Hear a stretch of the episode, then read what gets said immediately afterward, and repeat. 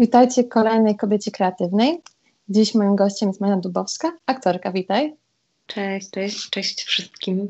Dziś porozmawiamy o jej karierze, o jej pasji do teatru i filmu, o jej malutkim synku i o tym, jak godzi właśnie bycie matką i rozwój swojej kariery.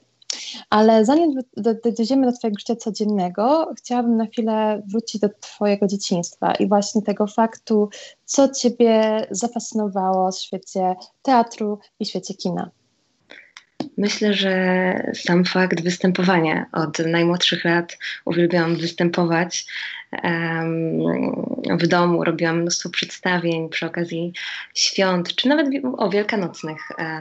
Z racji tego, że mam dużo rodzeństwa ciotecznego, e, zbierałam całą ekipę i byłam, można powiedzieć, reżyserem i jednocześnie e, współ, no, współtwórcą, bo byłam też e, aktorką i występowałam w tym przedstawieniu, który, które robiliśmy.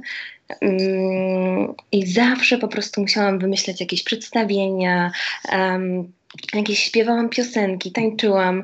Um, bardzo często moi rodzice mówili, że jestem aktorką ze spalonego teatru, więc mi było w to, w to mi graj, że, że, że tak mówią. Um, oprócz tego myślę, że jakby taka fascynacja teatrem też zaczęła się tak naprawdę od łyżwiarstwa figurowego, e, bo od szóstego roku życia trenowałam łyżwiarstwo, a programy, które prezentuje się na zawodach, to nie tylko zwykła choreografia i skoki i piruety, tylko to jest pewna historia do opowiedzenia i to jest właśnie pewien, pewnego rodzaju spektakl. Więc myślę, że to był jakiś taki wstęp, pierwszy krok e, do tego teatru, do filmu. Zresztą od najmłodszych lat mówiłam, że oczywiście będę piosenkarką, tancerką i aktorką e, i gdzieś tam w pewnym sensie się to ziściło. Ale właśnie od marzeń przechodząc do rzeczywistości, kiedy już powiedzmy pierwsza scena właśnie na dyskach teatru lub na planie filmowym, to co było dla Ciebie największym zaskoczeniem? Czego się nie spodziewałaś, co Cię bardzo dużo, można powiedzieć, że nauczyło? Mm, myślę, że punktualność w teatrze. Myślę, że do tej pory mam trochę problem z punktualnością. Myślę, że mój narzeczony coś o tym wie. Mm, myślę, że dużo takiej pokory i szacunku jakby do zawodu zyskałam też w teatrze, zwłaszcza, że w pierwszy taki poważny spektakl to był Aladdin Junior w Teatrze Muzycznym Roma, gdzie no, byłam jedną z, jakby, byłam w grupie dzieci, młodzieży, e, graliśmy z profesjonalnymi aktorami, mogliśmy obserwować ich przy pracy. To wszystko, można powiedzieć, było dla mnie wtedy nowe i fakt, że wydaje mi się, że w ogóle mam taką łatwość wchodzenia e, w różne e, sfery, czy właśnie um, jeśli chodzi o jakieś takie nowe doświadczenia, czy jak jestem na planie, to i, i, zaczynam dopiero jakąś produkcję, to jakby łatwo mi jest w nią wejść, że od razu czuję się jakoś tak naturalnie, więc to, co było dla mnie nowe, jakoś szybko stawało się czymś naturalnym. Ale i, i trochę przyznam, że ciężko w tej chwili mi mm, przypomnieć sobie, mm, co było takim największym zaskoczeniem, e, bo mam wrażenie, że po prostu to wszystko było wtedy dla mnie zaskoczeniem. Mm -hmm. Teatr, garderoba, e, kulisy, tyle rekwizytów, które tam są, które mm, są wykorzystywane do różnych produkcji, czy też były wykorzystywane do jakichś wcześniejszych produkcji, e, które mogłam widzieć e, z pozycji tylko i wyłącznie widza, a tutaj mogę ich dotknąć, zobaczyć, że są nie takich gabarytów, e, e jak, jak, jakie, jakie widziałam prawda, z, ze strony widza, tylko że są znacznie większe. Um, albo że mają taki kolor, a w świetle reflektorów wyglądają zupełnie inaczej. Myślę, że to były takie dla mnie zaskoczenia. Ale masz tutaj rację, absolutnie, zwłaszcza odnośnie rekwizytów. Tak naprawdę dla mnie każdy rekwizyt w teatrze ma swoją własną historię, swojego własnego właściciela albo paru właścicielów. Na przykład dla mnie, co było niesamowite w historiach moich znajomych, którzy pracują w teatrze, to mhm. to, że właśnie kiedy zakładali jakieś buty lub jakiś kostium. E, zwykle osoba, która zajmowała się właśnie strojami na scenie, opowiadała, że o, tutaj chodził w tym kostiumie wcześniej znany aktor, który tej, tej osoby był jakimś wzorem lub idolem. I myślę, że to jest taka magia właśnie teatru, taka trochę też przenoszenie się po prostu w czasie. Tak, tak, tak. Zdecydowanie tak. Um, myślę, że jakby nie tyle zaskoczeniem, ile fantastyczną nauką było obserwowanie jakby tych doświadczonych aktorów e, przy pracy i, i tak właśnie, że mogłam ich obserwować, coś wziąć z tego do siebie.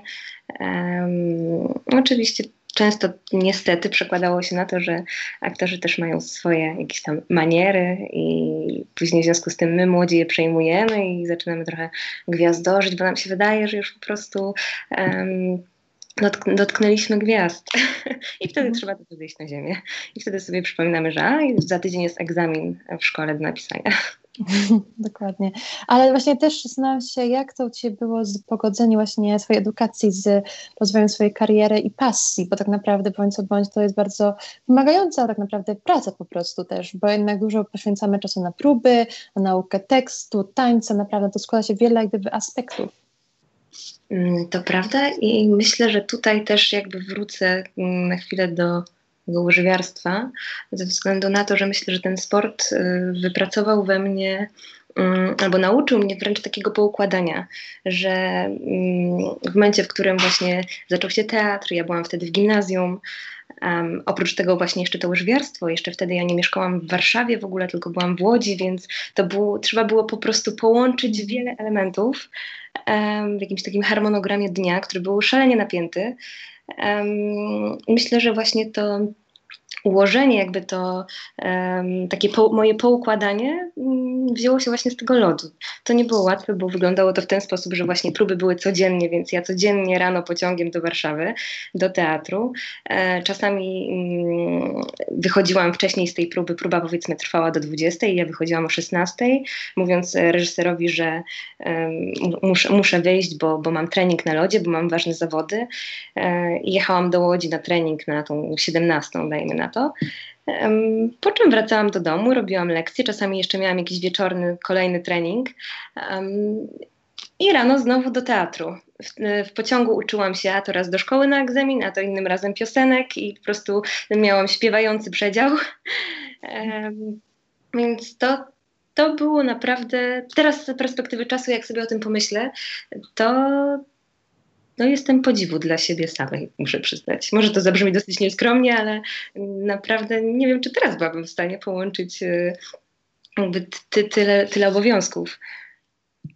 Dokładnie, ale takie doświadczenia właśnie z czasu się, z czasem właśnie się docenia bardzo i też chciałam na chwilę odnieść się właśnie do twojego dorastania w Łodzi, mianowicie czy właśnie w obliczu tego, że właśnie się aktorstwem, teatrem, filmem, to czy właśnie dorastałaś też takim trochę, może tyle co cieniu, ale takim pozytywnym, zaczęło się już nawet cieniu właśnie łódzkiej filmówki i czy właśnie ona pokazywała się w twoich pragnieniach, w twoich marzeniach właśnie na przyszłość i też jak te, twoje środowisko właśnie teatralno-filmowe odnosiło się właśnie względem łódzkiej filmówki, bo wiemy, że to dosyć taka historyczne, ważne dosyć miejsce na mapie właśnie filmowej e, Polski.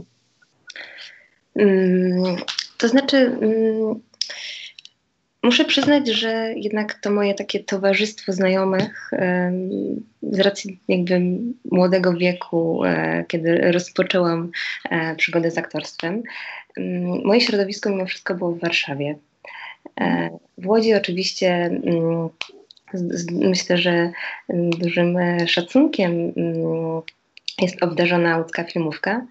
E, Łodzianie są dumni, że mają taką szkołę u siebie, która ma renomę na całym świecie. Mm, ale myślę, że właśnie z powodu tego, że wszyscy moi przyjaciele zawsze byli w Warszawie i jak się mówiło o egzaminach, to jednak nie mówiło się tylko o tej łódzkiej filmówce, tylko mówiło się również o szkole warszawskiej, o szkole krakowskiej. Ja zresztą zdając do szkoły zdawałam do trzech szkół e, z pominięciem Wrocławia, ale myślę, że to też ze względu na to, że po prostu um, nie jestem wielką fanką, fanką miasta. E, i, I to też było zawsze dla mnie ważne, jeśli chodzi o taką adaptację e, w danym miejscu. I muszę przyznać, że choć filmówka była gdzieś moim marzeniem, to w momencie zdawania do szkół czułam, że to chyba jednak nie będzie to miejsce, że ja chyba jednak wyfrunę z tego rodzinnego miasta i że, że to nie będzie to. E, aczkolwiek mam znajomych, którzy skończyli szkołę, którzy aktualnie studiują też na łódzkiej filmówce i bardzo lubię tam przychodzić e, na tę swoją atmosferę. Um, ale muszę przyznać, że właśnie w szkole nigdy nie mówiło się za dużo jakby o, o łódzkiej filmówce. Myślę, że to bardziej właśnie wśród znajomych, czy na warsztatach aktorskich, e, wśród właśnie tych pasjonatów e, teatru, filmu, e, mogliśmy wtedy jakby wymieniać nasze różne spostrzeżenia odnośnie szkół czy, czy, czy jakąś taką fascynację. Mm, ale jakby sa, sama szkoła, samo dorastanie w Łodzi jakby nie sprawiło, że mm, mogłam jakoś bardziej poznać e, szkołę, która właśnie mieści się w moim mieście. Rozumiem, ale nie ukrywam, że wśród moich znajomych, którzy zdawali do łódzkiej filmówki, jest takie przeświadczenie, że żeby zdawać do łódzkiej e, filmówki, trzeba mieć e, nerwy na wodzy i bardzo silną psychikę, że podobno to nie jest tylko test na nasze zdolności, naszą kreatywność, e, tylko też na naszą po prostu odporność na stres. Co o tym sądzisz? Myślę, że to tyczy się wszystkich szkół. Mm, mhm. I tak, to prawda, że to musi być duża odporność na stres i muszę przyznać, że chyba z tym stresem nie zawsze sobie tak świetnie radzę. I myślę, że właśnie podczas egzaminów mogłam też poznać tak naprawdę swój organizm, to jak reaguje właśnie na, na, stres, na bodźce z zewnątrz, na komisję, która też prowokuje e, podczas egzaminu. I zdecydowanie trzeba się do tego psychicznie przygotować poza e, tekstami, mm, piosenką. E, to jest to też, myślę, egzamin psychiczny. I z pewnością jakby komisja w Łodzi, przynajmniej mm, z mojego doświadczenia, e, no, myślę, że to był jeden z trudniejszych egzaminów dla mnie, bo tam faktycznie czułam się tak bardzo, ale to bardzo oceniana. I muszę przyznać, że mam z tym problem, że to, to, to nie jest łatwe. Mm, bo nawet jeśli nie wypowiadają komentarzy w Twoją stronę, to od razu ty sobie zaczynasz myśleć, co oni tam mają w głowie, co oni tam o tobie myślą, i swoim wzrokiem e, mm, są w stanie jakby tyle ci pokazać, że masz, okej, okay, okej, okay, dobra, ja się chyba tu nie nadaję, to może ja jednak, jednak wyjdę. I wtedy jakby twój, twój jakby taki wewnętrzny e, motywator e, musi ci powiedzieć, nie, weź się w garść, dasz radę, zrób to.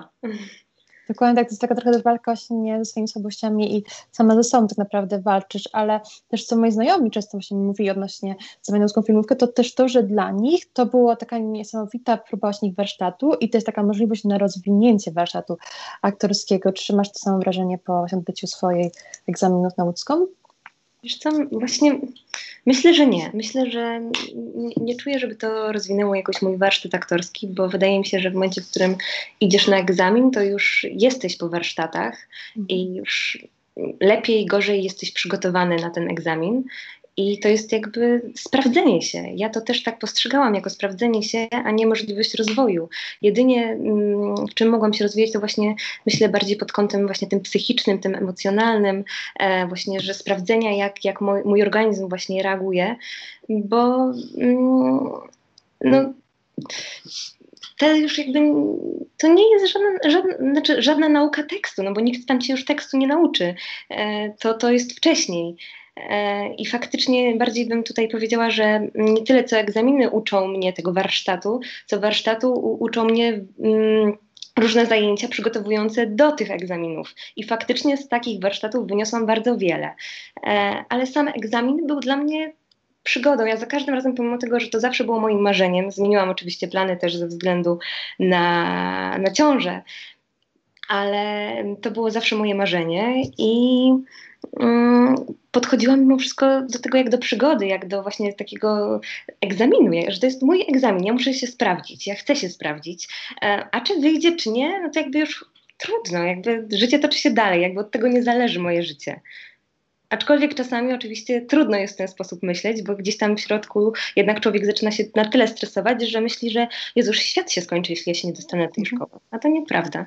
Właśnie, doszedłem kontrolę, ale bardzo dobrze Myślę, że to ujęłaś i dla wielu osób, które właśnie myślę, że teraz będą próbować też zdawać do e, łódzkich filmów w przyszłości, to jest bardzo słuszne ujęcie właśnie tego egzaminu, że to jest taki dla nas możliwość sprawdzenia się swoich umiejętności, tego co myśmy wyuczyli się lub co wchodzi naszego talentu, warsztatu, niż bardziej taki sam sobie jakby dasz ciągłość nie przymus, że musi mi wyjść. Jak nie wyjdzie, to już jest mi koniec, że tu jest ta walka ze swoim umysłem, że ja się sprawdzam, daję sobie szansę, niż raczej muszę, bo jak nie, to po prostu dla mnie to będzie koniec. I to ważne, żeby, myślę, znaleźć równowagę między tymi dwoma tematami.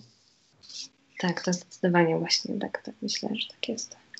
Trzeba równowagę mieć. Ale jeśli już mówimy o Twoich rolach i właśnie już o Twojej karierze, to która ról, którą do tej pory miałaś możliwość grać, sprawiła ci największe wyzwanie, albo masz wrażenie, że najbardziej pobudziła ciebie właśnie w zakresie aktorstwa? Myślę, że to była rola Dagmary w Pułapce, czyli rola dresiary, bardzo agresywnej dresiary. Um, I myślę, że to, jest, to była rola bardzo jakby sprzeczna z tym, jaka jestem na co dzień. Zresztą to było też moje marzenie, żeby zagrać dresiarę i ziściło się. I też byłam w szoku, że ktoś w ogóle pomyślał o tym, żeby obsadzić mnie w takiej roli, bo nie ukrywam, że przeważnie grałam raczej grzeczne dziewczynki, e, jakieś aniołki, które są mm, dobrymi siostrzyczkami e, albo, albo są jakoś poszkodowane, a tutaj to ja byłam tym agresorem. No i przyznam, że to było największe dla mnie wyzwanie, ale też jednocześnie e, myślę, że kostium i charakteryzacja tu mi też bardzo pomogły e, w jakby wykreowaniu tej postaci. E, muszę też przyznać, że mm, fakt, że byłam w szkole podstawowej w Łodzi, w Śródmieściu i że mogłam trochę obserwować różne takie środowiska, e, to, to, było trochę moje, to była trochę moja inspiracja e, do tej roli. I, I, tak, to było moje największe wyzwanie mm, do, do tej pory. Mm, taka właśnie sprzeczność, że ona, ta Dagmara była taka zupełnie inna, taka bardzo agresywna. Mm, tutaj myślę, że mogłam dużo podziałać i tak wydaje mi się, że to przyszedł taki moment, kiedy już byłam taka bardziej jakby świadoma różnych narzędzi, które mogę używać, e, tworząc jakby tę bohaterkę. E, I, I, też ten fakt, że mm, wtedy jeszcze właśnie mieszkałam w Łodzi i produkcja wynajęła nam pokoje w hotelu i przez to dla mnie to była trochę produkcja wyjazdowa, ona nie była na miejscu. Przez to ja byłam w 100% skupiona na tej roli. E, wieczorami, kiedy wracałam z planu, byłam sama ze sobą.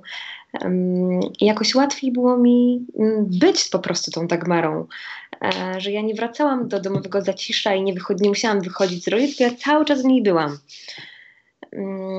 Ale muszę przyznać, że to było faktycznie takie najwię- największe wyzwanie, ale jednocześnie frajda, że ja po prostu właśnie mogłam stworzyć taką postać. Muszę przyznać, tak od siebie dodam naprawdę to, e, że kiedy słyszę o, o właśnie tej roli, to mam takie wrażenie, że naprawdę jest aktorką z krwi i kości, bo widać po prostu, jak to bardzo czujesz sobą po prostu. I to jest coś bardzo pięknego. muszę dodać to po prostu od siebie, bo nie, nie opuszczę, jeśli tego nie dodam. Um, ale właśnie nawiązując do Twoich ról, to muszę e, zapytać Ciebie, jak właśnie teraz e, godzisz właśnie jedną rolę, która właśnie jest rozwój Twojej kariery, z drugą rolą, czyli e, byciem młodą matką kilkumiesięcznego synka. Jak to u Ciebie teraz e, wygląda? Jak, jak tym znajdujesz mniej więcej równowagę na co dzień? Hmm, znaczy myślę, że teraz w ogóle jest taki moment, który no, trochę mi ułatwia właśnie to, czyli pandemia. I to, że jednak właśnie bardziej poświęcam się wprawdzie temu macierzyństwu, ról jest znacznie mniej, ale są też castingi i warsztaty ewentualnie aktorskie, I na przykład najśmieszniej jest, muszę przyznać, przy okazji castingów, kiedy um, mój narzeczony Kevin jest w pracy, ja zostaję sama z Williamem, no i jest czas, jest pewien deadline i trzeba nagrać casting. No i jeśli William nie ma drzemki, no to co tu z nim zrobić, żebym mogła nagrać? I właśnie jeszcze kilka miesięcy temu, kiedy mogłam go posadzić w krzesełku, krzesełko z Williamem do jednego pokoju. Mówię, Williamku, mama teraz nagrywa casting. Musisz być przez chwilę cichutko, a ja to szybko nagrywam. E, ustawiam kamerę i staram się jak najszybciej to nagrać, być jak najlepiej przygotowana wcześniej, żeby jak najmniej było tych dubli, żeby one były dobre. E, I jest to całkiem komiczne, bo w momencie czasami, kiedy się odzywam, kiedy muszę nagrać właśnie e, ten self-tape, William zaczyna mi gaworzyć. Ja mówię, William, porozmawiamy później. Teraz muszę nagrać casting. Czasami nagrywam self-tape w momencie, kiedy uśpię Williama. Um, albo gdzieś w środku nocy. Czasami pomaga mi Kevin. Parę razy zdarzało się tak, że y, jak był dialog w danej scenie, nagrywałam e, siebie na dyktafon i puszczałam sobie w trakcie i kombinowałam, żeby to wszystko jakoś pogodzić. Czasami e, nagrywam e, self-tape w momencie, kiedy William ma drzemkę.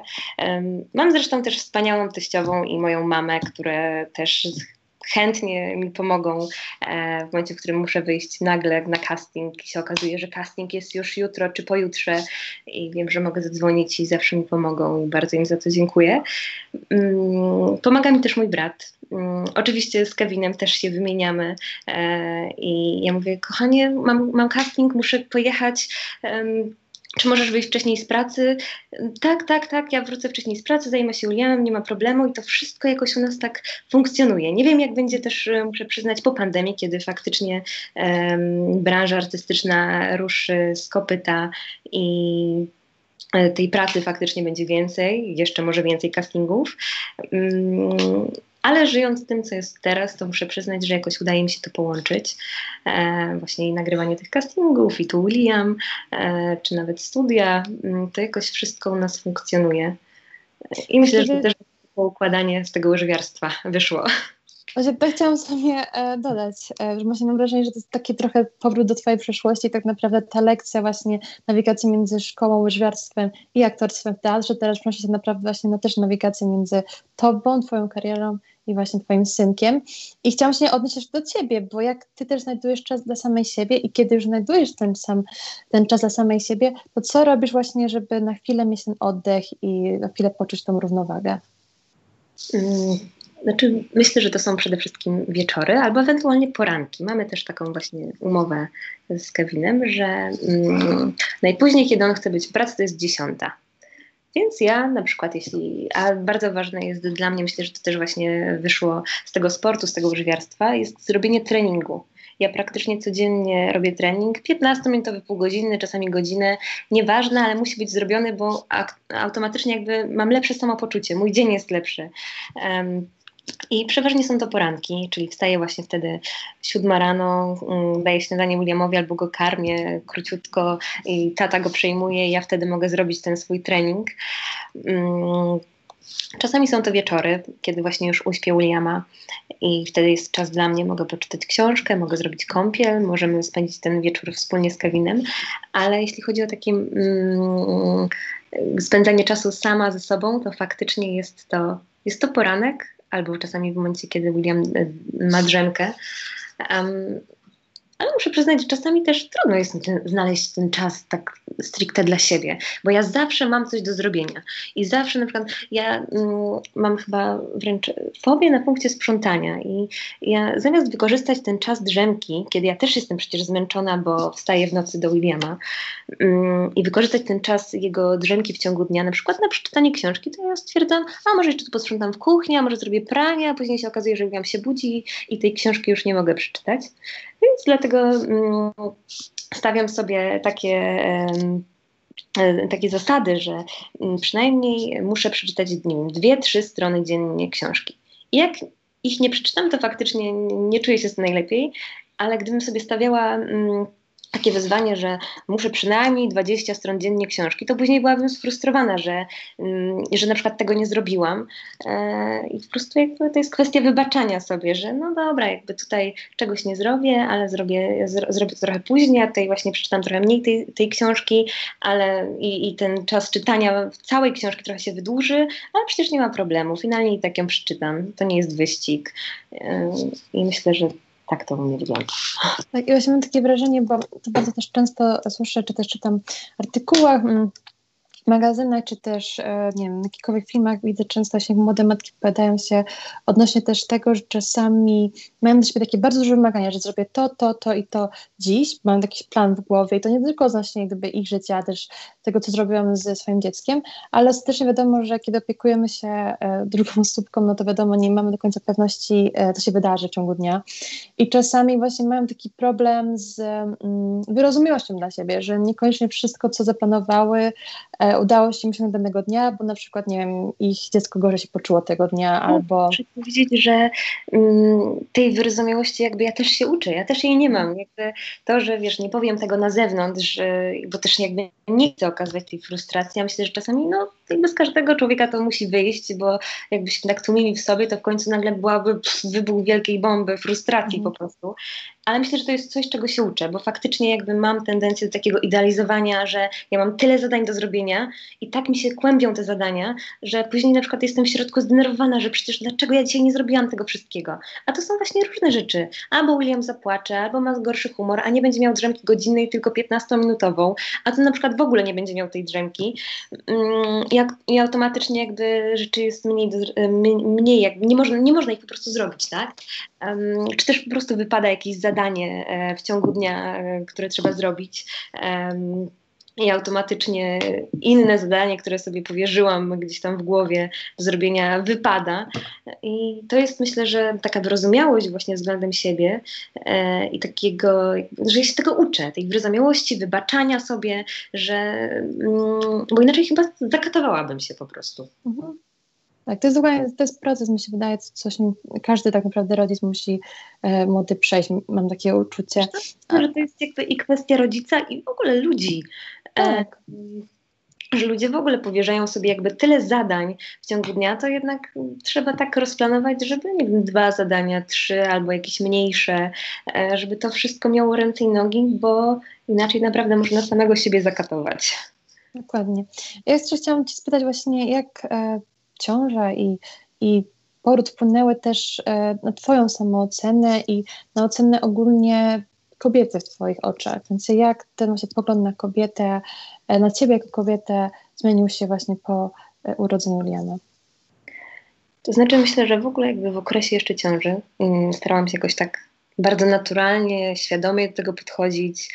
Mm, nie wariowałam, dużo przecież dostawałam różnych pytań, dobrych rad, ale tak mm, niektóre brałam do siebie, niektóre wypuszczałam jednym uchem, wypuszczałam drugim. I tak jakby byłam nastawiona na to, że nie wiem, że moje ciało się zmienia, że nie będzie tak, że od razu będę miała nie wiem, figurę sportsmenki po, po ciąży, tylko gdzieś tutaj będzie jakaś fałdeczka, tutaj ten brzuch jednak po samym porodzie przecież też wygląda, e, jakbym była w szóstym miesiącu ciąży mm, i że to ciało jakby musi dojść do siebie. Mm, więc przygotowywałam się jakoś tak psychicznie na to, że mm, to ciało będzie tak wyglądało, że to wszystko jest jakby, to dojście do siebie to jest pewien proces. E, uważam, że um, poród jakby to jest, to jest naprawdę coś wspaniałego i myślę, że um, też e, na przykład właśnie myślę tutaj o Kevinie, który mi towarzyszył właśnie podczas porodu. Sam powiedział, że jest pod wrażeniem tego, jak kobiety właśnie przechodzą ten poród. Bardzo mi dziękował oczywiście za urodzenie naszego syna i że naprawdę podziwia kobiety. Um, i wiadomo, jakby myślę, że z perspektywy, znaczy z mojej perspektywy jako kobiety, no mm, ciężko mi jest ocenić inne kobiety, bo to jest jakby coś takiego naturalnego, że od setek lat przecież kobiety rodzą dzieci. Um, ale to naprawdę jest nie lada wyzwanie, żeby później pogodzić te wszystkie obowiązki, żeby właśnie w tym macierzyństwie, w tym życiu codziennym, w tych obowiązkach domowych i w tej pracy, żeby też zadbać o siebie samą. Myślę, że kobiety o tym zapominają trochę. Teraz się to trochę też zmienia. Myślę, że to jest jakby szalenie ważne. I, właśnie, żeby w ten sposób jakby dbać właśnie o tę swoją kobiecość. O, myślę, że też y, ważne dla mnie było i zarówno w okresie ciąży, jak i po, że ja, ja ani razu nie byłam chyba w jakichś takich, nie wiem, luźnych ciuchach. Wiadomo, to kwestia gustu e, też i tego, jak kto lubi chodzić ubrany, ale zawsze chciałam mieć taką kontrolę jakby na, nad swoim życiem, tak? Mówi się też o tym, że jak ktoś nosi dresy, to nie kontroluje swojego życia. E, ale mm, myślę, że to było jakby dla mnie takie ważne, żeby właśnie jak wstaję rano, to muszę wziąć prysznic, muszę się ubrać, żeby ten dzień po prostu normalnie płynął, a nie każdy dzień był po prostu taką sobotą, tak? Mm, I, i, i myślę, że to, to też było ważne. Tak. Myślę w ogóle też, że mm, wiele właśnie też młodych matek, e, też ogólnie matek, że też ma takie e, czasami wrażenie, że coraz e, mniej pamiętasz o sobie, wyczuł się opiekę nad drugim dzieckiem. I gdzieś nie zapomina właśnie o tym, co o tej kobiecości, że pamiętasz też w ciągu dnia, w ciągu właśnie opieki nad dzieckiem, po prostu pamiętasz o tej kobiecości, o, o sobie, ale nie o sobie jako matka, oczywiście też jest to bardzo ważna rola, którą, którą każda z nas wcześniej później będzie przychodziła, ale też po prostu sobie jako kobiecie. Tak, tak, dokładnie, żeby nawet właśnie te, kiedy jest ta chwila dla mnie, no to nie wiem, mogę zrobić maseczkę, albo że po prostu jakby takie głupie nawet, że właśnie kiedy m, po prostu chcę się ubrać, chcę ładnie wyglądać dla siebie, jakby niekoniecznie dla innych, bo przecież to nie o to chodzi.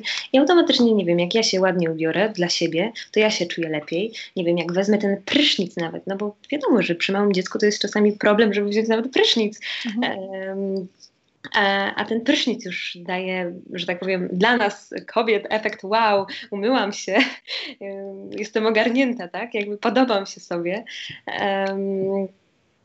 I myślę, że przez to też ten kanon tej matki się trochę zmienia, że właśnie zaczynamy bardziej dbać o, o, o siebie, tak? O, I jakby w ogóle dużo się mówi o self-care.